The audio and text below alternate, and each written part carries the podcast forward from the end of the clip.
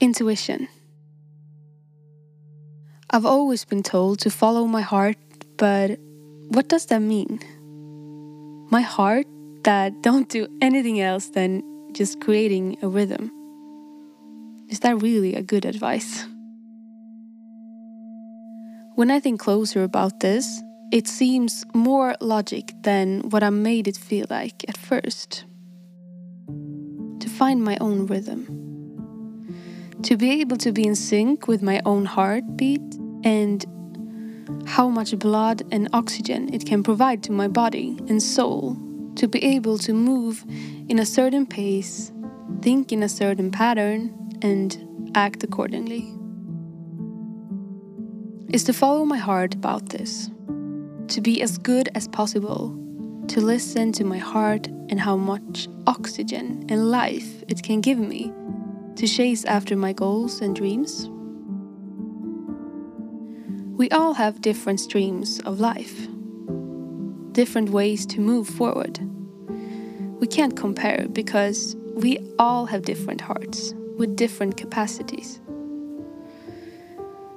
And to be able to listen to your own capacity is sometimes called intuition to be able to feel what to do in a certain situation or how to make the next move from where you are right now.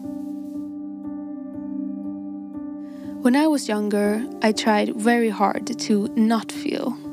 So that whenever I did feel, I knew that it was something really special that happened. I think it was because I didn't have the energy to be awake and alert all the time because I was scared that I wouldn't be able to hear what my heart said. But most of all, I was scared that my heart wanted something different than my ego and that I would have to go in a different pace than my ego wanted. I find our ego very interesting and that it often speaks louder than our intuition and heart can be pretty scary. I think our ego is a pace we've created for ourselves to reach our goals very quick. It's kind of a dream version of ourselves where feelings, our body, and the world around us isn't included in the calculation. So, when something interrupts that perfect plan that our ego has made, it becomes very defensive and can try to ignore all of the signs from our outside and even from our own pace in our hearts. What can happen when our ego gets too loud is that we can burn out. We can go in a pace that is way too fast, trying to achieve things when we actually don't have what it takes yet because we haven't learned to do certain things that we need to be able to reach our goals. We have to be open for interruptions and unexpected things in our lives, to be able to evolve as people.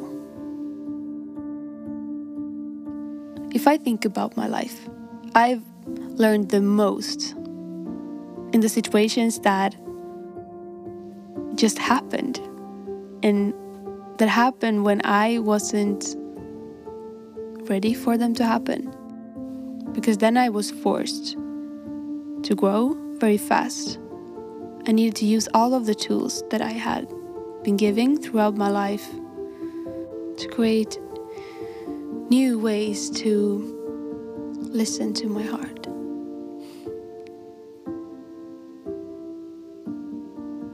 New ways to let my intuition speak louder than my ego. Isn't it funny how our ego can fool us to think that we are meant for something we're actually not? Our society can be a big part of that. Our families can also be a big part of that. I think a lot of us has been told by our parents that we're good at something or that we should focus on becoming something. Maybe get a good job, a good education. All of these things that we are told are feeding our egos. And when we feed our ego, it gets harder to hear what our intuition tells us. It gets harder to listen to our bodies. And when we don't listen to our bodies,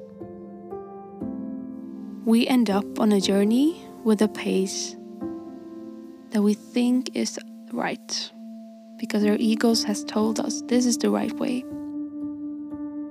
For example, if your parents tells you that you should become a doctor and then you jump on a school you focus on studying you focus on becoming a doctor getting good grades all of that and then suddenly you get more and more depressed because the pace you've been studying and you haven't been listening to what you want to do. So you burn out.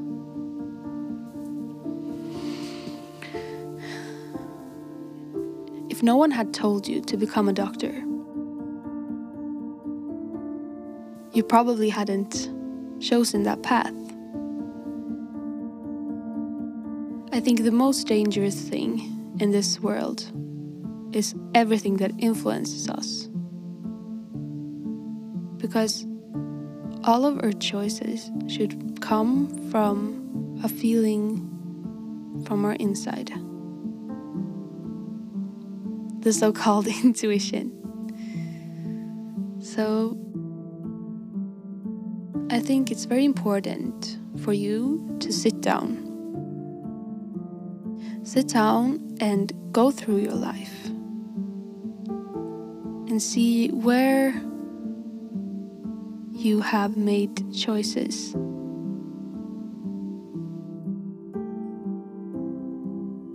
Where you have made choices from your ego's perspective and when you've made choices from your heart's perspective or with your intuition.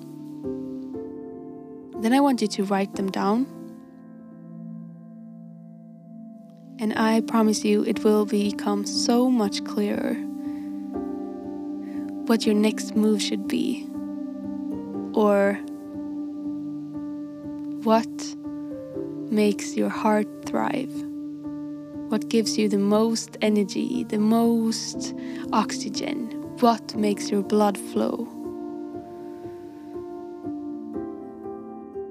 Listen to your heart. It's not a bad advice when you know what it means. With that said, I finally can tell people to listen to their hearts because now I actually know what it means to me. And I know that if you listen to your heart, it can never go wrong.